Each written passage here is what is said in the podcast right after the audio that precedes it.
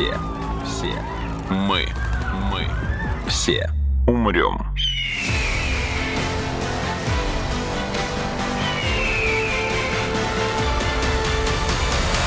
Мы все умрем.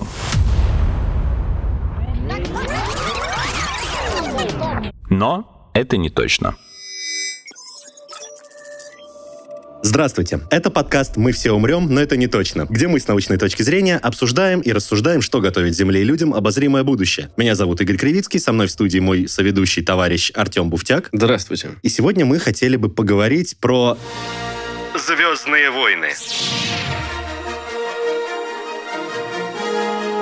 А конкретно про военное использование космоса. Правда ли, что оно на самом деле постепенно становится реальностью, а не выдумкой фантастов? И в какой форме оно происходит, если, конечно, происходит? Помогать разбираться в этом вопросе нам будут наши сегодняшние гости. Во-первых, это Андрей Малов, доцент кафедры международной и национальной безопасности Дипломатической академии МИД РФ. Андрей Юрьевич, здравствуйте. Здравствуйте. И Андрей Козик, координатор по правовым вопросам Международного комитета Красного Креста. Андрей Леонидович, добрый день. Добрый день. Собственно, первый вопрос, на самом деле он у нас зрел вот с момента, как мы договорились об этой записи, но я все равно хотел бы уточнить. Почему Международный комитет Красного Креста тоже озабочен вопросом милитаризации космоса? Хороший вопрос, спасибо большое. Ну, для Международного комитета Красного Креста тематика военная, она, наверное, одна из самых близких в принципе. Почему? Потому что миссия Международного комитета Красного Креста, так как она была сформулирована еще в 1860-х годах через призму Женевской конвенции 64 года и последующей практики, как раз-таки заботится о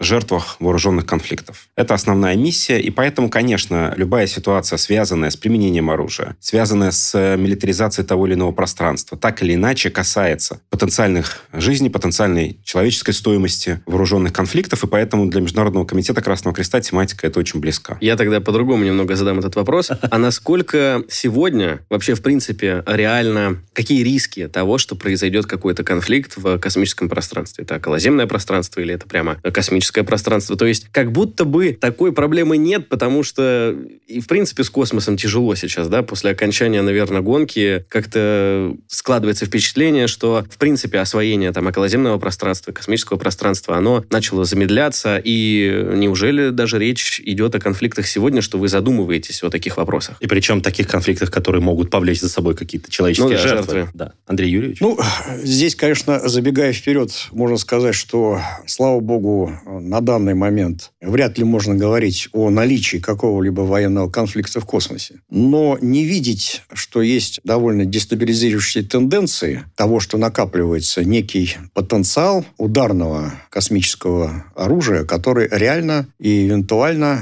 мог бы быть использован в перспективе. К сожалению, это реальность. Дело все в том, что у нас договор по космосу 1967 года, он, как известно, ставит преграду распространению и размещению оружия массового уничтожения в космосе. Но другие виды вооружений не регулируются. А такие как? Ну, то есть я даже Такие, как любые, абсолютно. Кинетические, некинетические ударные, так сказать, элементы, которые могут использоваться в трех плоскостях. В плоскости Земля-космос, Мгм. да, в плоскости космос-космос и в плоскости космос-Земля. И есть определенные, так сказать, настораживающие моменты, которые связаны с реальными приготовлениями отдельных государств, как в доктринальном плане, так и в военно-техническом плане, которые, к сожалению, свидетельствуют о том, что такой потенциал накапливается. Тогда такой вопрос. Если это до сих пор не контролируется, да, с точки зрения там юридических документов, правовых, то почему там, на протяжении уже скольких десятилетий никто этим вопросом не озаботился? Ну, наверное, так говорить было бы неправильно. Э, Озаботились, и международное сообщество, как говорится, озаботилось, если не вдаваться в какие-то серьезные детали, которые тяжелы для восприятия, но тем не менее, я хотел бы подчеркнуть следующее. Ну, начнем с того, что на многосторонних площадках, как в рамках ООН, так и не только, эта тема, она как бы в фокусе внимания стоит, и довольно долго уже. В 2008 году э, и 2014 году Россия и Китаем совместно внесен проект договора юридически обязывающего договора о предотвращении размещения оружия в космосе. Он сначала внесен в базовом варианте, в 2014 году в его адаптированном варианте с учетом комментариев, предложений, которые были сделаны в ходе обсуждения. Разрешите уточнить, пожалуйста, это именно оружие, вот то самое оружие массового поражения, о котором шла речь, или уже... Как раз уже совершенно... Новые вот эти виды оружия тоже. И нового вида перспективные средства, которые могут использоваться как ударное вооружение. Хочу сразу сказать, что здесь не, не надо путать. Часто говорят, милитаризация космоса, милитаризация космоса. Что понимать под этим? Если брать те системы, которые можно использовать в качестве так называемых support systems, то есть э, средства поддержки, средства, так сказать, навигации, разведки, целеуказания, э, средства раннего оповещения ракетного нападения, то данные средства, размещенные в космосе, наоборот, следует рассматривать как те, которые способствуют повышению уровня стратегической стабильности и предсказуемости. Угу. Да, поэтому надо разделять. А ударные же элементы кинетического воздействия, либо не кинетического воздействия, это в последнее время, к сожалению, становится все больше и больше реальностью. Под некинетическим воздействием я понимаю способность э, так называемых спутников-инспекторов приближаться к другим спутникам и подчинять их своей воле. Вау. Да, то есть уже такие вещи, так сказать, пробрасываются, делаются и так далее. Наибольшую опасность представляет, к сожалению, те планы, которые были предусмотрены в обзоре, который провел, так сказать, Пентагон, посвященный обзору развития ПРО, угу. глобального ПРО. И впервые в этом обзоре, который завершился в 2019 году, предполагается и не исключается размещение элементов глобального ПРО в космосе. А это ударный элемент. Вот, пожалуйста, вам, так сказать, новые, так сказать, элементы. Поэтому здесь надо различать, что мы имеем. Мы имеем те системы, которые обладают вот этой, так сказать, функцией поддержки других систем, да, которые работают на стратегической стабильности. Я еще раз это подчеркиваю. И те системы, которые потенциально могут использоваться как ударные элементы, как в отношении космических объектов, так в отношении объектов Земли. И, собственно говоря, вот это очень опасно. И здесь как раз могут быть сферы применения международного гуманитарного права. А потому что в данном случае э, речь идет в том числе о гражданских объектах угу. или объектах критической инфраструктуры. Ну, я на этом бы закончил. Да, спасибо большое, Андрей Юрьевич. Вот есть еще несколько аспектов, э, отвечая на вопрос, который вы задали. Ну, во-первых, наверное, я не соглашусь с тем, что международное сообщество как-то об этом не думало, а теперь стало думать. Очень был хороший вопрос. Почему? Потому что тот же договор по космосу, смотрите, это всего лишь 67 год, всего только мы только запустили первого человека в космос недавно, а государства уже смогли договориться, пускай запрет запрете, как уже говорили, оружия массового поражения, но также о запрете строительства, например, баз, военных баз на небесных телах. Угу. То есть это тоже такой всеобъемлющий довольно запрет важный. Если говорить про космическое пространство дальше, то, опять же, оно не в правовом вакууме. Существует также международное гуманитарное право, о котором упоминали, а международное гуманитарное право как раз-таки регламентирует, независимо от того, в какой среде конфликт происходит, то каким оружием этот конфликт может вестись, каким образом это оружие может и каким образом, главное, не может применяться. И принципы, которые существуют в международном гуманитарном праве, а участницей Женевских конвенций на сегодняшний день является 196 государств, считаем все государства мира. Это принципы, которые требуют, например, различать гражданские объекты и военные, и направлять нападения строго, ограничивать нападения строго военными объектами. Это принцип, например, пропорциональности, который говорит, что даже если военный объект атакован, но нападение на него влечет разрушение других гражданских объектов или сопутствующий ущерб среди гражданского населения, то такой ущерб должен быть всегда всегда, во-первых, откалькулирован, а во-вторых, соразмерен тому военному преимуществу, которое применяется, и другие принципы. Все это действует точно так же в космическом пространстве, как и на Земле, и об этом очень важно помнить. Совсем недавно, вот 8 апреля, это буквально свежий документ, Международный комитет Красного Креста представил документ, в котором провел оценку, предполагаемую потенциальную оценку гуманитарных последствий, в первую очередь в отношении человеческих жизней, в случае применения оружия в космосе. И здесь несколько аспектов выделяют являются, во-первых, вообще вся космическая инфраструктура, как она сегодня работает. Почти все спутники, за исключением тех, которые мы называем там военными спутниками, например, да, исключительно. Это спутники так называемого двойного назначения, потому что GPS-навигацию или там любую другую навигацию вы можете использовать, и она используется сегодня как для огромного количества задач на Земле, гражданских задач, это и отсчет точного времени, и навигация, конечно же, и много других задач. Но это изначально военная технология. Вопрос, конечно, на сегодняшний день он немножко немножко отдален, можно ли эти спутники, в принципе, технически уничтожить, например, или ну, произвести нападение на них. Наверняка можно. И мы видим, что целый ряд государств уже пробуют использовать технологии по уничтожению пока своих спутников в космосе. Это уничтожение спутников путем запуска специальных ракет. Это попытки столкновения спутников. Мы видим практику так называемой инспекции, о которой Андрей Ильич говорил, когда спутники подлетают довольно близко к другим. И огромное количество других последствий. Для космоса есть еще одно очень интересное последствие, которого нет на Земле от применения оружия. В случае уничтожения любого объекта на околоземной орбите возникает довольно большое количество осколков, обломков. И эти обломки, в свою очередь, обладают существенным поражающим эффектом для любой техники, которая находится на орбите, и, соответственно, могут причинить ущерб, который довольно сложно просчитать. А международное гуманитарное право требует перед любым нападением производить в обязательном порядке оценку последствий соответствующего нападения. И вот довольно сложно этому следовать. Ну и, наверное, последнее, вот в этом разделе, о чем хочу сказать. Действительно, когда мы говорим про нападение, мы всегда представляем себе такую ракету, она так в спутник, тогда ищ, спутник, тогда На самом деле не так все работает, э, и не всегда так работает. И кибернападение может быть не менее мощным, например, на спутник, нежели кинетическое нападение. И отключить спутник или свести его с орбиты путем кибератаки, это, в принципе, принципе, вещь такая довольно понятная уже на сегодняшний день, что это вполне себе возможно. И такой спутник, опять же, может либо сойти с орбиты и быть уничтожен, либо каким-то образом причинить ущерб другим объектам в космосе. И Международный комитет Красного Креста полагает, что и такие операции, такие нападения будут также являться нападениями, и, соответственно, к ним применимы все те правила, которые применимы и к классическим кинетическим, мы говорим, нападениям на объект. Угу. Когда мы говорим про нападение и ущерб, мы же имеем в виду ущерб, скорее, все-таки физический, то есть как бы объект будет разрушен разрушен, спутник будет выведен из строя, то и разломан на обломки. А когда мы говорим про ущерб, ну, видимо, моральный? жертвы...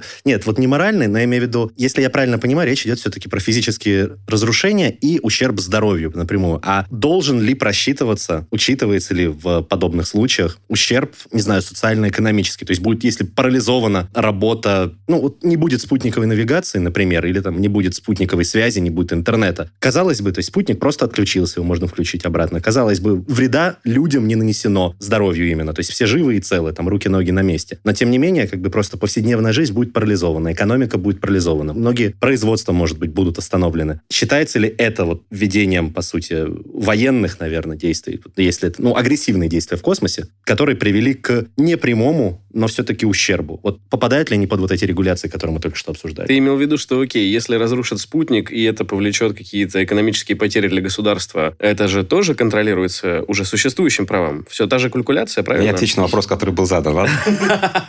Пожалуйста. Спасибо. Дело в том, здесь два аспекта, о которых надо сказать. Во-первых, что такое гуманитарное право международное? Это право, придуманное государствами. Государства им не отменяют войну. Государства регламентируют определенные вещи в войне. Не все. Нам бы хотелось, чтобы никого в войне не убивали, но государства не готовы такую норму написать. И, соответственно, государства говорят, нападать непосредственно можно только на военные объекты, гражданские объекты не трогать. Нападать только на воюющих, их называют комбатантами, иных не трогать. Это я, конечно, немножко утрирую, но условно, но так и есть. Угу. И в этом смысле очень важно вот это вот разделение между гражданскими и негражданскими объектами, военными объектами и лицами. Когда мы говорим о том, что осуществляется нападение, у него есть эффект. Это есть непосредственный эффект и последующий эффект. И, конечно, в первую очередь, этот эффект с точки зрения международного гуманитарного права важен в том, наносится ли ущерб гражданским объектам, наносится ли ущерб гражданским лицам. Вообще прямой ущерб физический. Прямой ущерб – это убивать, ранить, в первую очередь разрушать объекты. Соответственно, это то, на что в первую очередь мы обращаем внимание при оценке, например, нападения а, в международном гуманитарном праве и на то, на что должны обращать внимание воюющие в первую очередь при планировании еще нападений, при их осуществлении. Что касается экономического ущерба, здесь сам по себе экономический ущерб с точки зрения международного гуманитарного права не является каким-то очень весомым элементом. Но мы, когда называем экономический ущерб, надо понимать, что он не всегда чисто экономический. Если вы разрушаете объекты, необходимые для выживания гражданского населения, это прямой запрет в международном гуманитарном праве. Кто-то скажет, ой, мы там разрушили два колхоза, на самом деле вы сожгли поля, и теперь кормить население нечем. Или уничтожили э, систему водоснабжения или канализации. Вот вам эпидемия, вот вам люди, погибающие от жажды. Но вот мы, казалось бы, отключили спутник, который дает быстрый интернет. Это не необходимость для выживания. То есть, как бы вода, еда у людей все еще будут. Не будет у них связи какое-то время, например. Это... Например, у вас не будет GPS, и все самолеты гражданской авиации навигации, и все суда в море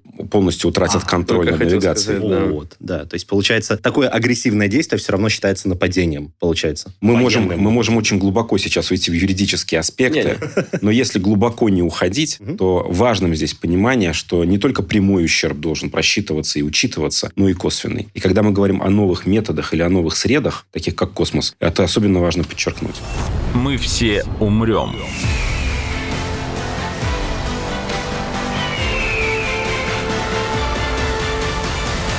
Но это не точно. Есть ли понимание, какие объекты космические, если мы говорим о спутниках, например, считаются военными, а какие нет? И особенно, когда объект двойного назначения. Вот Да, это вытекающий вопрос. Это очень сложный вопрос, и он становится все сложнее и сложнее в силу объективных тенденций военно-технической, так сказать, развития и просто технического развития. Ну, например, в 2013 году э, американцы приняли такую специальную программу, которая получила название «Белая книга в космосе». Это вопросы выживаемости и устойчивости спутниковых группировок. Вот такой подход к устойчивости, да, который подразумевает устойчивость в ходе какого-то кризиса, он подразумевал в том числе двойное использование как коммерческих спутников, принадлежащим частным компаниям, так и, собственно, военным спутникам для военных целей. В случае, так сказать, время X, что называется. То есть спутники, принадлежащие частным компаниям, можно было использовать. Можно военных было бы использовать в случае, так сказать, вот такого кризиса, кризисной ситуации. Тем самым, во-первых, расширяется спутниковая база, к ней подключаются и возможности Европейского Союза, поскольку, поскольку космическая военная программа сейчас уже не просто программа США, но программа НАТО, и она четко уже сейчас, так сказать, координируется на уровне Альянса. Поэтому к ней подключаются и ЕСовские возможности в целом, спутниковых группировок, это более 350 космических аппаратов, плюс 900 космических аппаратов американцев. Это дает весомую космическую группировку, как военную, так и не военную, принадлежащую в том числе и частному сектору. С тем, чтобы ее можно было бы всю в комплексе и системно задействовать, когда это будет необходимо. Тем самым повышается по задумкам планировщиков вот данного подхода, повышается устойчивость космической группировки к внешнему и внутреннему воздействию. Я чувствую какое-то «но», по-моему. Да, конечно, есть но. Есть большое количество неотрегулированных правовых вопросов да, между государством и частными компаниями. Да. Вопрос компенсации, да? Вопрос компенсации, там очень много вопросов возникает. Но есть определенные э, в правом плане отрегулированные, так сказать, аспекты, когда в случае, опять-таки, объявления военного положения, то, естественно, все остальные регуляции коммерческие отходят на периферию. А этот доступ к коммерческим спутникам, он будет предоставлен по требованию в случае часа X, или он предоставляется сразу, просто государство не Ну, пользуется э, вот этим? это пока не отрегулировано. Ага. Мы пока на начальном как бы, этапе вот такого рода подхода являемся свидетелями этого подхода. Но я, как эксперт, мое личное мнение, это, конечно, все будет развиваться все дальше и дальше. И при этом возникает новая сфера, правовая в том числе. Как вот здесь мы будем все это регулировать? Очень интересный вопрос. И достаточно тревожная тенденция. Если вернуться к вопросу о том, как в космосе разграничить военные и гражданские объекты, то, в общем-то, в отношении этого международное гуманитарное право довольно четко говорит о том, что в первом дополнительном протоколе, в частности, государства приняли решение определить, что военные объекты – те объекты, которые вносят эффективный вклад в военные действия, уничтожение которых дает явное военное преимущество. Вот два таких аспекта. Мгм. Поэтому, когда запускается тот или иной объект, он не военный, он не гражданский, он никакой. В тот момент, когда он начинает вносить вклад в военные действия, и его уничтожение дает преимущество, он становится военным объектом и законной военной целью. Мгм. Даже законную военную цель при нападении на нее следует учитывать, какие последствия ее уничтожения повлечет, опять же, для гражданского населения и для гражданских объектов. И в этом смысле любое нападение, которое будет непропорционально, то есть количество жертв превысит целесообразность такого нападения, хотя здесь такие довольно жесткие формулировки с точки Мгм. зрения, так, такие немножко циничные, возможно, да, ну так государства решили сделать, и, в общем-то, этот подход показывает практика работоспособный довольно. Ничего лучше просто пока не придумано. Но эта оценка должна быть, во-первых, проведена до нападения, и, соответственно, в случае, если такое нападение не является пропорциональным, такое нападение должно быть отменено. Ну, вот правила, конкретно касающиеся того, как идентифицировать объект. То есть у каждого государства должна быть методология внутренняя, методика принятия решений, оценка. После этого принятия решения и, соответственно, разбирательство с последствиями такого нападения. Это все обеспечивает, безусловно, уменьшение жертв среди гражданского населения объектов. Если мы уже заговорили про спутники, запускаемые частными компаниями, у меня есть такой вопрос, я его проведу через аналогию. На Земле разрешено частным компаниям производить оружие и выступать в роли наемных вооруженных сил. А может ли, соответственно, в космос запустить частная компания по частному заказу военный объект, ну, то есть спутник, который нельзя даже замаскировать, наверное, под э, какой-то гражданский, ну, то есть который исключительно военный и не классифицируется никак иначе. Но вот частный он будет, а не государственный. Возможно ли такое и как это регулирует? Ну, здесь, так сказать, возможности подрядчиков, субподрядчиков. Пентагон ведь делает заказы среди частного бизнеса, угу. поэтому это совершенно естественно. И делает такие же заказы и в авиационной, так сказать, сфере, и в сфере ракетостроения, и в сфере спутникового строения. То есть государство заказывает участников, не, ну, и это нормально. Субподрядчики, подрядчики, это как бы естественная принятая практика. Ну, вот, есть определенные, так сказать, отрегулированные здесь отношения, в том числе и в правовом плане, коммерческом. Поэтому здесь никакой-то новеллы, что называется, нет. А может ли по запросу негосударственной компании какой-то быть запущен подобный спутник в космос? То есть никогда Пентагон или Кремль попросили компанию сконструировать военный спутник для них, а там, не знаю, компания, у которой есть ЧВК, например, и она решила еще вот расширить там линейку услуг, например, своих, или защитить свои интересы на орбите, если вдруг у нее есть. То есть по частному заказу может ли быть запущен военный Здесь объект? очень сложно сказать. Здесь очень сложно сказать, потому что здесь провести грань, повторяю, очень сложно, что рассматривать военным объектом, запущенным в космос, если только он специально не запущен, там, предположим, военно-космическими силами США угу. или, так сказать, Пентагоном для тех или иных целей, либо ЦРУ, либо АНБ, Агентство национальной безопасности для целей разведки. Если есть четкое, так сказать, понимание, что именно эти запускающие структуры запустили некий космический объект, то можно предположить, что он носит либо военный, либо, так сказать, характер поддерживающий военную структуру, либо разведывательную uh-huh. структуру, либо в целях укрепления системы э, раннего оповещения о ракетном нападении. Да? Как правило, во всяком случае, до этого времени гражданские, сугубо гражданские, так сказать, промышленные структуры, они такого рода объекты не запускали. Это другой разговор, что можно их использовать, эти объекты в этих uh-huh. целях. Но здесь надо, повторяю, здесь надо формально провести грань, а уже в космосе эти, э, так сказать, провести такую грань довольно сложно. Ну вот дополню, наверное, немного. Э, дело в том, что, знаете, момент такой, есть, во-первых, такое общее иногда непонимание того, как это все в космосе работает. И ощущение такое, что вот отсюда там тын туда что-то, и оно там везде летает. Ну, так, конечно, не происходит. И если мы хотим отправить спутник, допустим, на геостационарную орбиту, то это очень дорого, потому что это очень далеко от Земли. И геостационарная орбита не резиновая, из-за нее тоже как бы есть это конкурентное пространство очень. Если мы хотим отправить спутник не очень далеко от Земли, да, ну тогда он будет очень дорог в эксплуатации, потому что он будет тратить довольно большой объем топлива для поддержания своей орбиты. И опять же, у них разные задачи. Спутник, который не очень далеко от Земли, не может условно зависнуть над какой-то определенной точкой и, допустим, обеспечивать устойчивую связь. Он всегда будет уходить за горизонт. А спутник, который на геостационарной орбите, наоборот, это может. Поэтому здесь очень сложно, на самом деле, сконструировать и отправить. Плюс, конечно, есть все-таки система контроля государства запуска, есть э, обязанность государства запуска нести ответственность за запускаемые объекты. Пускай она работает специфическим образом, но сказать, что это все в вакууме, там, знаете, какая-то группировка в лесу построила, нажала кнопку, оно улетело и там летает, ну, конечно, так оно, в принципе, работать не может. И бесконтрольно что-то куда-то улететь в совершенном каком-то бесконтрольном порядке, наверное, вряд ли сумеет. Я хотел бы добавить здесь, поскольку, поскольку вот именно этим и, собственно говоря, заняты те эксперты, которые работают в научно-техническом подкомитете Комитета ООН по космосу в Вене, так называемый КОПУС. А вырабатываются, долгое время вырабатывались, руководящие принципы долгосрочной устойчивости космической деятельности и э, подходы к обеспечению безопасности космической деятельности, БКД в целом. И, естественно, в процессе вот этих обсуждений выработок принимали участие правительственные эксперты, то есть эксперты, представляющие конкретные заинтересованные государства. Поэтому вот так это происходит в реальности. Да? С точки зрения выделения каких-то, так сказать, предположим, квот на спутниковую связь, частоты и так далее, есть соответствующая ООНовская структура, да, Международный союз электросвязи, который в том числе с привлечением правительственных экспертов вырабатывает вот эти, так сказать, подходы, и в том числе и квоты.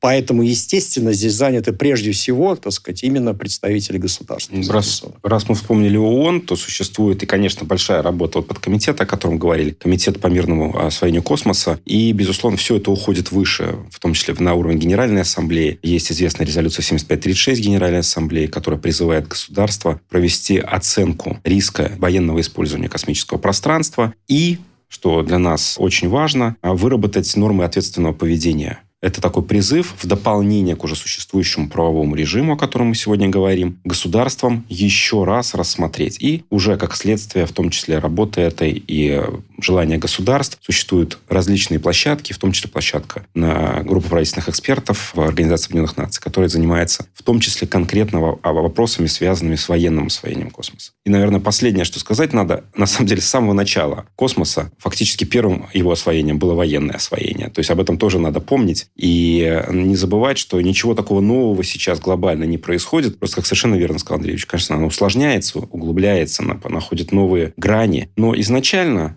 космос рассматривался государствами как некое пространство, в котором, конечно, Военный аспект ограничен очень сильно, но, конечно же, и не исключен. Начиная с разработок Фау-2, которая предполагалась быть ну, межконтинентальной ракетой, которая как раз выходила именно за дистанцию существовавших на те моменты ПРО, то есть уже в околокосмическое пространство. Я хотел бы добавить здесь, вот очень важный здесь аспект был затронут, это выработка норм ответственного поведения. Кстати, вот такие нормы не только в космосе, это нормы ответственного поведения в информационном пространстве, так сказать, наши подходы, предположим, российские, предполагает это выработки подходов общих по международной информационной безопасности. Здесь как бы можно тоже провести аналогии, но хотелось бы подчеркнуть, что это очень важный аспект. Но он, тем не менее, не заменит юридически обязывающих, так сказать, документов. Да? И как раз я возвращаюсь к нашей идее, так сказать, выработки договора о предотвращении размещения оружия в космосе, который бы носил бы в том числе и прежде всего юридически обязывающий характер. Помимо этого, есть еще инициатива другого порядка, например. Поскольку, поскольку мы натолкнулись на нежелание отдельных государств заниматься этим переговорным процессом, плюс натолкнулись сошлись на то, что конференция по разоружению, которая, собственно говоря, вменена в обязанность заниматься такого рода переговорным процессом, она сейчас пробуксовывает больше 20 лет в силу невозможности принятия программы работы. Мы никак не можем договориться там на площадке на Женевской на конференции по разоружению принять устраивающую все универсально понимаемую и принимаемую программу работы. И это все отражается в том числе и на этой Уже 20 лет, да? Уже 20 лет, к сожалению. Кошмар. Это вот разница в приоритетах подхода государств.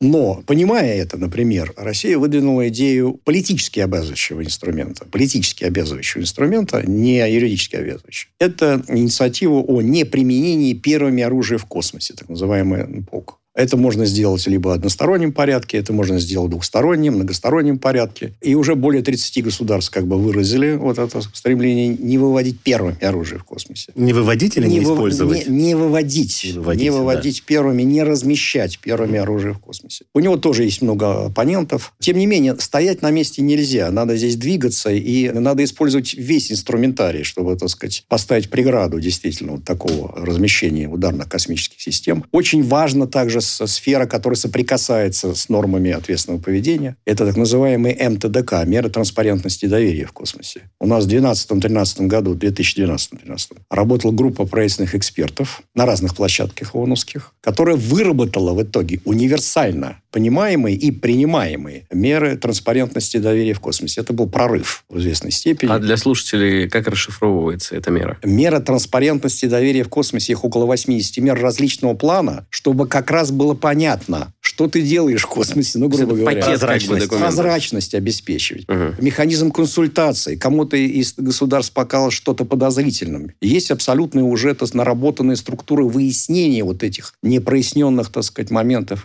которые просто надо использовать этот потенциал. К сожалению, он в полной степени и в, э, так сказать, в полном э, плане, если можно так сказать, его, этот потенциал не используется. А мог бы. Но чтобы понимать, насколько сложная вообще вся эта тематика, до сих пор ведь не существует э, консенсуса государств в отношении того, что понимать под оружием. Вот казалось бы, да, что такое оружие? А очень сложно. Если лопатой убить человека, лопата оружие. Если копать яму, то не оружие. Если спутником запустить в другой спутник, то вроде как получается опять оружие. Угу. Понимаете? И на самом деле оружие может стать совершенно любой предмет, а даже мы видим, что и не предмет, но и какая-то кибертехнология, например, да? И достичь консенсуса в вопросе определения иногда крайне тяжело государством. А ведь если государство берет на себя обязательства, оно предполагает их выполнять, соответственно, конечно, оно требует ясности, как правило, четкости. Поэтому, в общем, мы видим С точки зрения Международного комитета Красного Креста, мы, конечно, этому не рады, что иногда дискуссии по вооружению занимают огромное количество времени. Если вспомнить, как долго вырабатывались там основополагающие конвенции, как долго они пробивали себе путь вперед, это и там и конвенция по запрещению противопехотных мин, которые сейчас очень много говорят, и конвенция о запрещении кластерного оружия. Сейчас в этом году вступил в силу договор о запрете ядерного оружия. Все эти инициативы очень долго продвигаются вперед,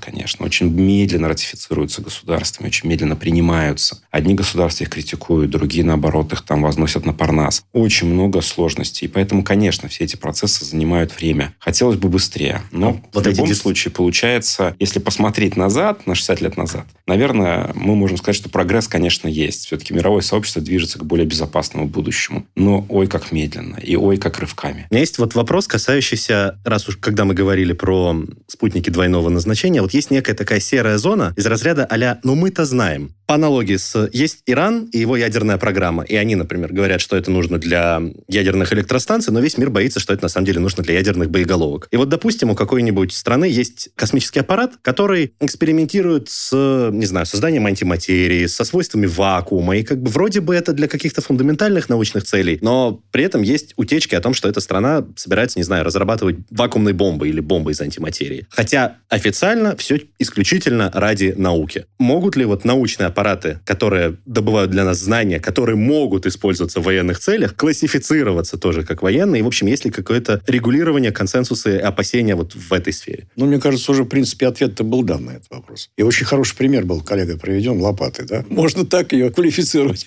а можно иначе. До да? тех пор, пока не применен? До тех пор, пока не будет, да, совершенно верно. До тех пор, пока не будет намеренно применяться как, как оружие. Это не сам-то спутник будет применен как оружие, а получен с его помощью знания? Да, естественно. Намеренно применяться как Ну, этот фильм я тоже смотрел. Да-да-да. Мы все умрем.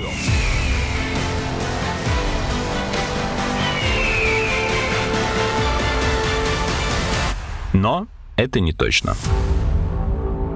Я правильно понимаю, что если возвращаться к тому комплексу документов, о которых вы говорили, они в первую очередь, как мне показалось, они обязывают государство объяснять, что они делают. Вот мы запустили спутник, и другие государства могут потребовать объяснить, что это был за запуск, какое назначение у этого объекта, что это за объект, для как чего он, он будет на орбите. Ну, это все входит как раз в сферу обсуждения, в том числе и научно-технического подкомитета в Вене, комитета ООН по космосу. В том числе и обсуждаются вот такого рода нотификации, так сказать, что входит в нотификацию, то есть уведомление и так далее и тому подобное. В принципе, есть определенный свод правил, которые, так сказать, грубо говоря, постулируют необходимость нотификации того, какой объект опущен и в каких целях в целом. Ну, как раз-таки прозрачность, Без... чтобы была. Да, чтобы была, чтобы обеспечить определенную прозрачность. Ну, и, в принципе, этот механизм довольно неплохо работает, надо сказать, в отношении большинства спутников. Вы можете посмотреть, зайти в интернет, посмотреть реестр космических объектов. У государства запуска есть обязанность, если только эту обязанность не взял на себя государство, допустим, собственник объекта, который запускается. Uh-huh. запускать может одно, а объект может быть другого государства. И существует реестр, который ведется в Организации Объединенных Наций. Вы можете посмотреть его хоть сейчас онлайн, какие спутники где летают и кто их запускал. В этом смысле большой объем работы первоначальный когда-то, на заре вот э, космической эры, уже был проделан, и этот механизм работает. Другое дело, что ответственности как таковой международно-правовой за нерегистрацию нету, и поэтому некоторые государства определенные спутники свои могут свои объекты не регистрировать. Но сегодня это не имеет большого смысла, потому что космическое пространство просматривается неплохо, в общем-то, угу. Земли, поэтому в этом смысле мне кажется, что сама жизнь укрепляет эти меры доверия. Согласен с коллегой, могу привести один пункт. Есть, правда, и летающие черные дыры. X-37, например, космический челнок, да, угу. автономный, между прочим, полностью. Два года провел на орбите, шесть у него было, так сказать, полетов. Шесть. Что он занимается, чем он занимается, абсолютно не объявлено. Что он делает. А чей он? Какой страны? США. Угу. X-37. Подлетает с другим спутником, кружит вокруг них. Подлетает другим спутником, кружит вокруг них. Совершает нырки в сторону Земли. А нырок в сторону Земли воспринимается как реальная угроза средствами предупреждения о ракетном нападении. Да? Угу. Поэтому это довольно, э, так сказать, серьезные вещи. Серьезные вещи, которые не, не лежат в правовом пространстве. Потому что никаких объявлений об этих полетах, к сожалению, не производилось. И никакой регистрации регистра на этот счет не было сделано. Поэтому это немножко настораживает. Сейчас, по-моему, время задать вопрос, который надо было задать чуть ли не самым первым, мне кажется. Какие страны на сегодняшний момент имеют э, в космосе наибольшее количество объектов, которые классифицируются как военные или, или потенциально военные? Ну, вам доподлинно никто, конечно, такие вещи не скажет. И можно лишь догадываться, что есть наиболее, так сказать, крупные запускающие государства, да, которые имеют вам, так сказать, объекты. В том числе те объекты, которые объявлены как объекты, работающие на интересы, оборонные интересы. Да. Ну, это прежде всего, конечно, США, наибольшее количество объектов. Это Китай, это Россия, это Индия в последнее время. Неожиданно. Да, нет. развивается очень. Ну, нет, я знаю, что у Индии космическая программа мощная, да. но я не Значит, знал, что помимо она военная. этого есть, во-первых, есть общая, так сказать, общая космическая программа Европейского Союза. Повторяю, есть сейчас общая, так сказать, программа координационная в космической области у НАТО, как у Альянса. Есть космическая доктрина, впервые объявленная в 2019 году Франции, которая четко говорилось. Об этом объявила министр обороны Парли. Четко сказал, что мы вырабатываем свою собственную самостоятельную военно-космическую доктрину. Если государство заявляет о выработке военно-космической доктрины, то это, наверное, военные объекты. Скорее всего.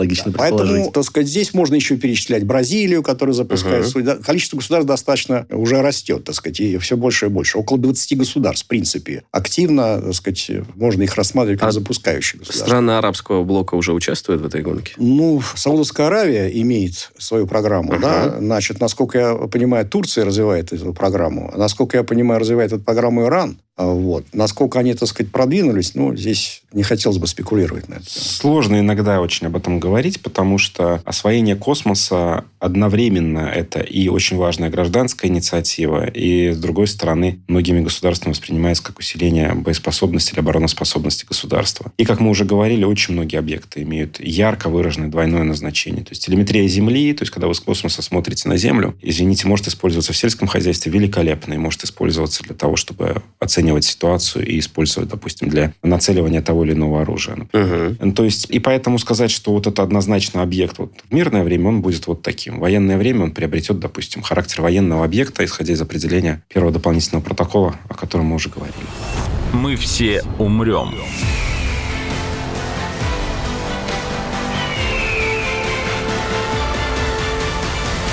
Но это не точно. Какую угрозу Украина представляет в космосе?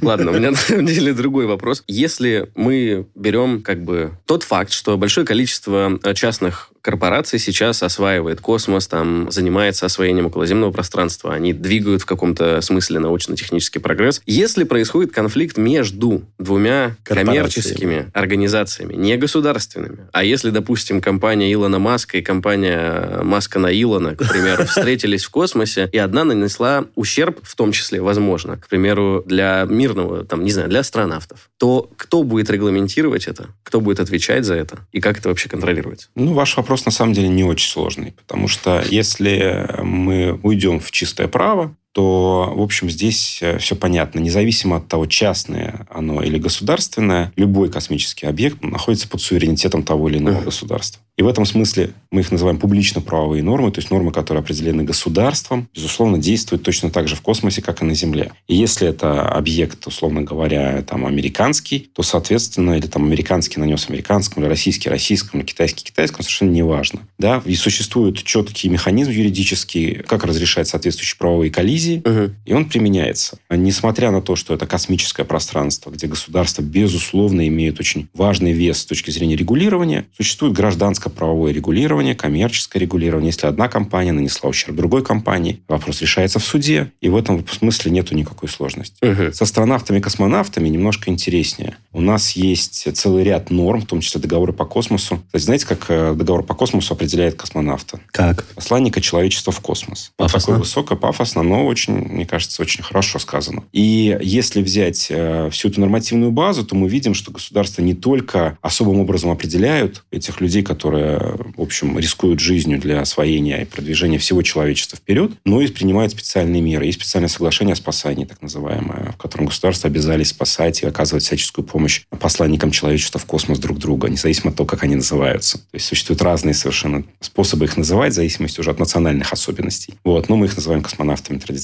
Поэтому существует огромное количество норм, и в этом смысле, конечно, любой ущерб космическому объекту, ущерб космонавту совершенно точно не воспринимается позитивно. А если вспомнить тот самый договор по космосу, посмотреть внимательно в его статьи, то есть он говорит о том, что государства должны стремиться к совместному использованию космического пространства в мирных целях. И это очень важная несущая, которую тоже нельзя ни в коем случае забывать. Ни про одну другую среду, ни про морское право, которое мы упоминали, ни про сушу, ни про киберпространство. Нигде такой нормы нет. В отношении космического пространства у государств была четкая воля на принятие ее фактически консенсус. Второй вопрос. Ни для кого не станет новостью, что МКС там не вечная, у нее есть срок эксплуатации. И Дырочки в корпусе появляются. в, каком, иногда. ну, в какой-то момент все равно придется от нее отказаться. И, если я не ошибаюсь, э, достаточно давно в информационном поле появляются часто заявления государства о том, что они не будут продолжать участие э, вот в таком же формате, как оно было реализовано в МКС. То есть многие хотят выводить какие-то свои станции в космос. И если мы представим, что, к примеру, у ряда государств будут свои космические объекты, свои станции, и произойдет, например, нападение... э, Посланника человечества Посланника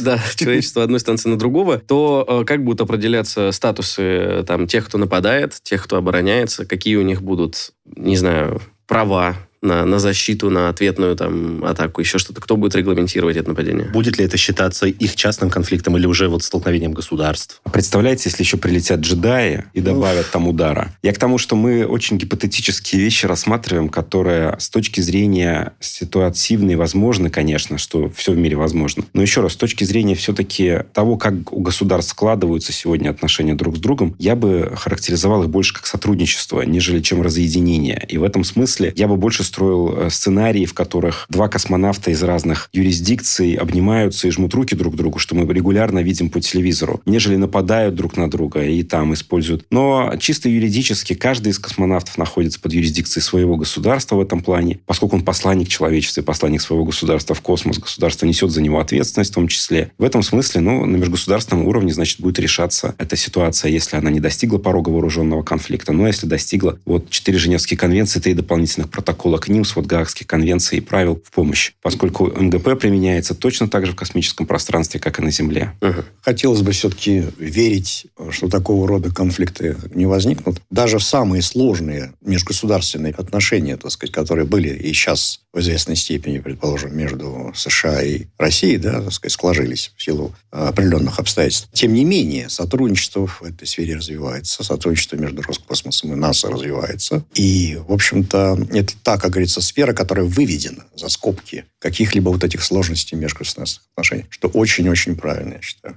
Ну, позитивная очень нота. Ну, в любом случае, после беседы с вами как-то спокойнее жить, безусловно. Должно И- быть спокойнее, должно быть Должно быть Должно. спокойно. Но, к сожалению, история человечества говорит о том, что надежды особой нет, что мы избежим конфликтов. По Антарктиде он договориться не могут, и по космосу, я думаю, не договорятся. Ну, Но вот будем верить. Зачем так думать сразу? О космосе уже договорились, и по Антарктиде Но договорились. одно дело, да, обещать не значит жениться. Вот. Но, да, но тем не менее, сказать, что мы в правом вакууме, это точно будет неправильно. Это неправильно, да. Это, это абсолютно неверно, с одной стороны. А с другой стороны, а, ну, смотрите, вот космос-космос развивается как? Вот мы с вами э, сейчас вещаем, а без космоса ничего бы не получилось. Потому что через космос идет весь наш интернет, благодаря которому мы можем достучаться до слушателей в эфире. Послушать этот подкаст. Верно. Андрей Юрьевич, Андрей Леонидович, огромное вам спасибо за то, что пришли сегодня и приняли участие в этом разговоре. Было весьма-весьма познавательно, на мой взгляд. Спасибо вам Спасибо. Это был подкаст «Мы все умрем, но это не точно». Подписывайтесь на наш подкаст на сайте ria.ru, в приложениях подкаст, в App Store и CastBox. Заходите, смотрите в Instagram ria, нижнее подчеркивание, подкаст и присылайте свои вопросы на подкаст собака rian.ru.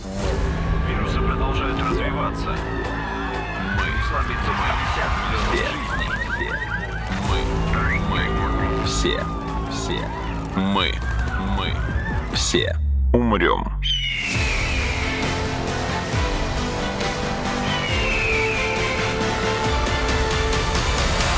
Мы все умрем.